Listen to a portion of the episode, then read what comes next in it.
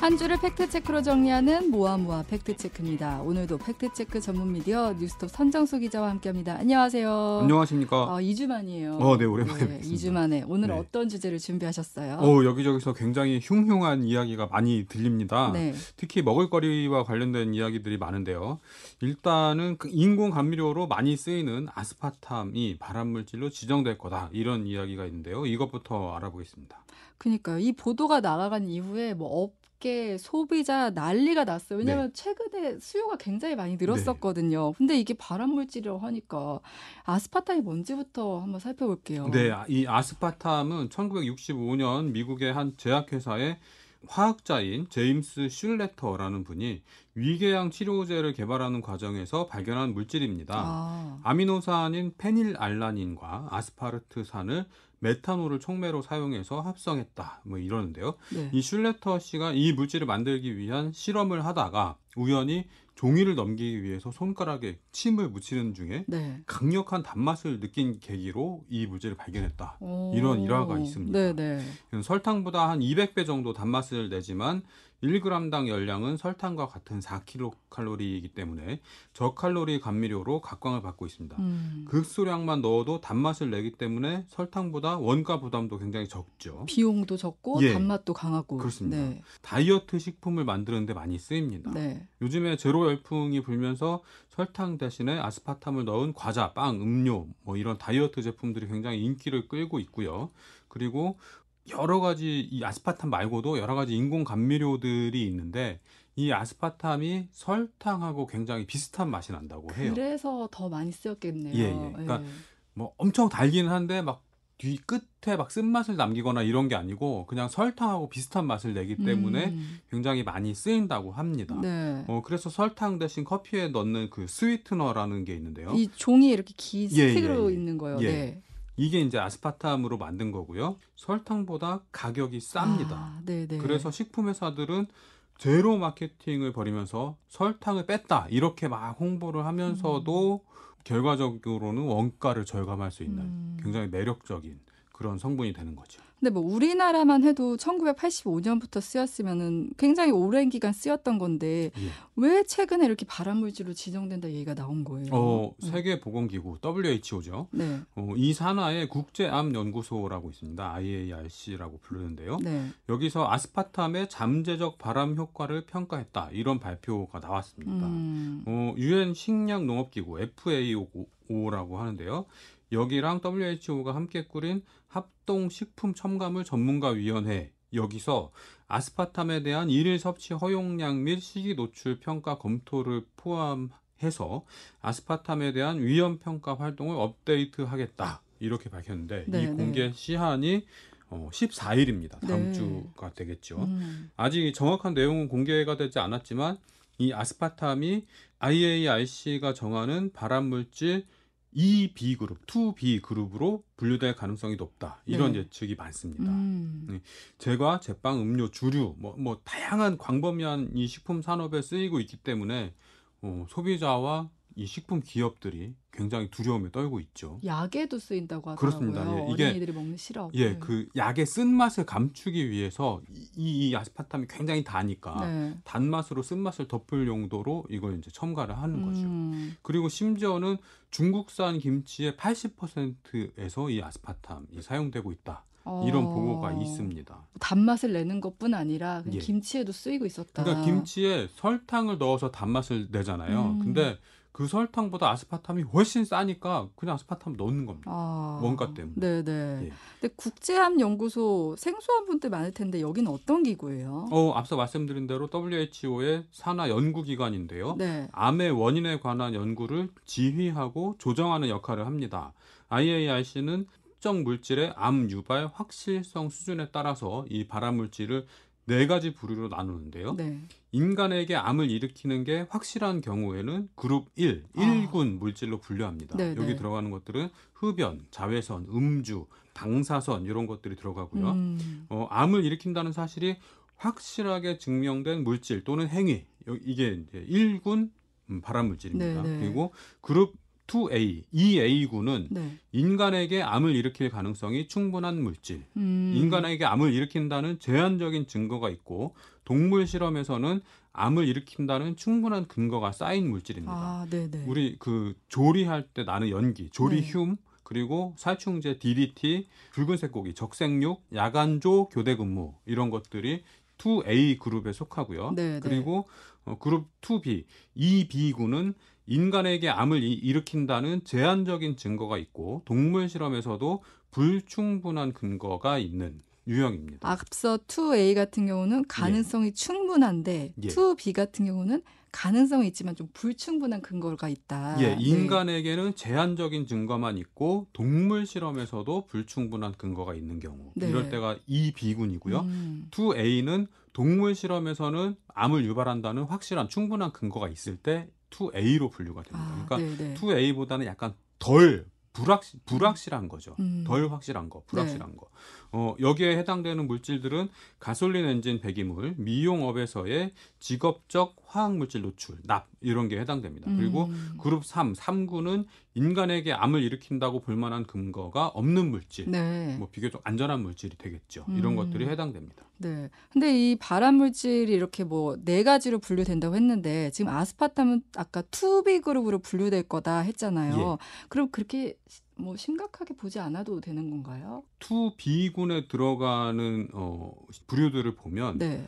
가솔린 엔진 배출물, 그리고 알로에 베라 잎 추출물, 어. 목수와 가구 제조업, 직업적 노출로서 드라이 클리닝, 어, 극저주파 자기장, 절인 채소, 섬유 제조업, 은행잎 추출물 이런 것들이 들어 있습니다. 아, 그래요? 절인 채소 하면 뭐가 떠오르시나요? 절인 채소, 피클, 피클. 네. 김치 네. 다다다 절인 채소잖아요. 그 은행잎 추출물 이런 거는 건강식품 이런 데 쓰이지 않아요? 그렇죠. 약으로 혈액순환 개선제 네. 뭐 이런 데도 쓰이죠. 근데 음. 어, 극단적으로 얘기를 하자면 김치, 오이 피클, 양파, 장아찌 뭐 이런 것들이 우리가 매일 먹는 이런 것들도 발암물질 2B 그룹, 그룹 에 속한다. 어. 이렇게 볼 수가 있는 겁니다. 네, 네. IARC가 발암물질을 분류하는 이유는 암 예방을 위해서 피해야 할 물질을 제시하고 노출을 최소화할 수 있도록 가이드라인을 주는 겁니다. 음. 근데 우리가 뭐 술, 담배 다 1군 발암물질이지만 그냥 피우고 마시잖아요. 음, 네, 네. 근데 아스파탐이 발암물질 2B군으로 분류됐다. 음. 그래서 뭐 공포에 떨 필요는 없다. 음. 이런 말씀을 드리고 싶은 거죠. 근데 어쨌든 예. 이번에 뭐그 발암 물질로 분류될 수 있다. 그럼 우리나라에서도 좀 아스파탐에 대한 섭취가 금지가 되거나 뭐 제한되거나 이런 게 있을까요? 어, 이게 14일이라고 말씀드렸잖아요. 네. 14일 날이 IARC의 보고서가 공개가 되면 음. 그리고 어, 발암물질로 이 아스파탐이 지정이 되면 각 국의 식품 당국, 우리로 치면 이제 식약처가 되겠죠. 네. 식약처가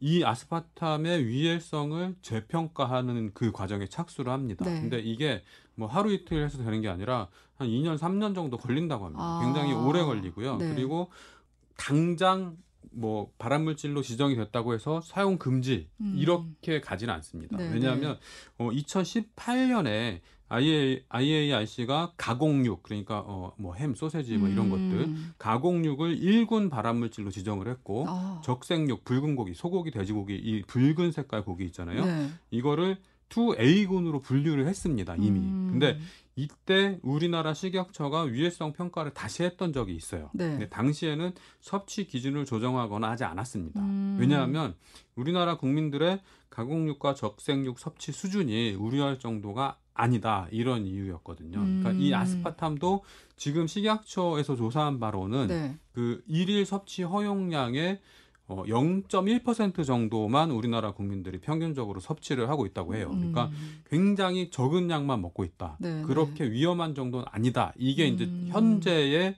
어, 식약처의 입장인데요. 네, 네. 이게 그 IARC가 보고서를 공개를 하고 다시 검토가 되면 뭐 바뀔지도 한번 주목해 음, 봐야 될 부분이겠습니다. 그러네요. 14일에 어떻게 결과가 나올지 저희 봐야 되겠고요. 네. 이제 다른 주제도 볼게요. 네. 탄산이 스며들어 뼈를 분해한다. 이거는 어디서 나온 얘기예요? 어, 연합뉴스가 지난 2일 이런 기사를 어, 보도를 했는데요. 네. 제목이래요. 뉴질랜드 의사 목에 닭뼈 걸린 환자에게 콜라 처방 효과는 이런 제목인데요. 어. 내용은 뉴질랜드 여성이 음식점에서 닭 요리를 주문해 먹고 목에 닭뼈가 걸려서 의료진을 찾았는데 이 의사가 콜라 4캔을 드십시오 이렇게 처방을 했다는 내용이에요. 오, 그 네. 콜라를 마신 여성은 정상으로 돌아왔다고 전해졌는데요. 이 얘기를 들으면은 목에 예. 뭐뭐 가시 같은 거 걸렸을 때 콜라를 먹으면 해결될 것 같은 그런 느낌이 드는데요. 그렇죠. 그러니까 네. 우리 예전에 그 어, 닭뼈를 콜라에다 담궈놓고 오랜 시간 담고 하루 이틀 뭐 일주일 담궈놓고 뭐 꺼내봤더니 뼈가 물렁물렁해졌더라 음. 뭐 이런 그 실험들 유튜브를 네네. 통해서 많이 나왔었는데요. 이게 어떻게 보면 좀 어, 괴담의 확산 뭐, 이- 뭐 이렇게 볼 수 있겠습니다. 음. 그러니까 이 연합뉴스가 보도한 내용 중에 이런 내용이 있어요. 탄산음료가 뼈에 스며들어 탄산가스를 방출함으로써 뼈를 분해하는 것으로 알려졌다. 어, 이런 네네. 내용이 들어있는데 어. 이 연합뉴스 보도를 그대로 이제 인용해서 보도한 음. 국내 다른 대부분의 언론들의 기사에도 똑같은 내용이 들어있어요. 아. 그래서 뭐 이- 이게 그럼 모든 언론들이 이렇게 보도할 정도면 정말 탄산음료는 뼈를 분해할 수 있는가 음. 이걸 알아봤죠. 근데 예전에 저도 뭐 예. 콜라에 뭐 도, 10원짜리 동전을 녹였더니 뭐 사갔다던가 이런 음, 음. 얘기들이 들은 만큼 예. 콜라가 뼈를 녹인다 이것도 좀 어, 그럴듯하다 이런 생각이 들거든요. 그렇죠. 네. 그래서 이 일단 원문부터 확인해 봤는데요. 연합뉴스가 인용한 뉴질랜드 보도, 스토프라는 매체에서 보도가 있는데 그 원문에도 이렇게 나와 있습니다. 코카콜라가 목에 걸린 뼈를 제거해서 후속 조치를 피할 수 있게 돕는다는 영국의 연구가 있다. 탄산음료가 뼈로 침투해 이산화탄소 가스를 배출하면서 분해시킨다. 이렇게 언급이 되는데요. 네. 어, 좀 이상해가지고 그 이 스토프가 어, 언급하고 있는 영국 논문 연구를 찾아봤는데 1993년 논문입니다. 이게 뭐냐면 8명의 환자로부터 수집된 13건의 음식물 걸림 증상에 음. 대한 보고인데요. 네, 네. 모든 환자들은 역류성 질환과 관련된 양성 식도 협착을 갖고 있었습니다. 이게 무슨 소리냐면 역류성 식도염 배로 넘어간 음식이 다시 다시 올라오는 예, 경우요. 예, 네. 그, 그게 올라오면서 목에 걸리는 아. 이런 상황에 대한 연구인데요. 먹으면서 목에 걸렸던 게 아니네요. 예, 네. 뼈가 뭐 걸렸다 이게 음, 아니고 네, 네. 그 이게 굉장히 어, 많은 증상이라고 합니다. 음. 어, 이 논문은 식도에 음식물이 걸렸을 때 내시경 처치를 하기 전에 코카콜라를 마시게 한 사례 요거를 아. 분석을 한 건데요. 네, 네. 논문에서는 이렇게 얘기를 해요. 탄산음료가 음식 덩어리를 관통하면서 이산화탄소 가스를 방출해 음식 덩어리 분산을 유도할 가능성 그리고 탄산음료가 위에 도달해 트림으로 가스가 배출되는 과정에서 목에 걸린 음식 덩어리를 제거할 수 있었는지 모른다. 이렇게 추정을 합니다. 아.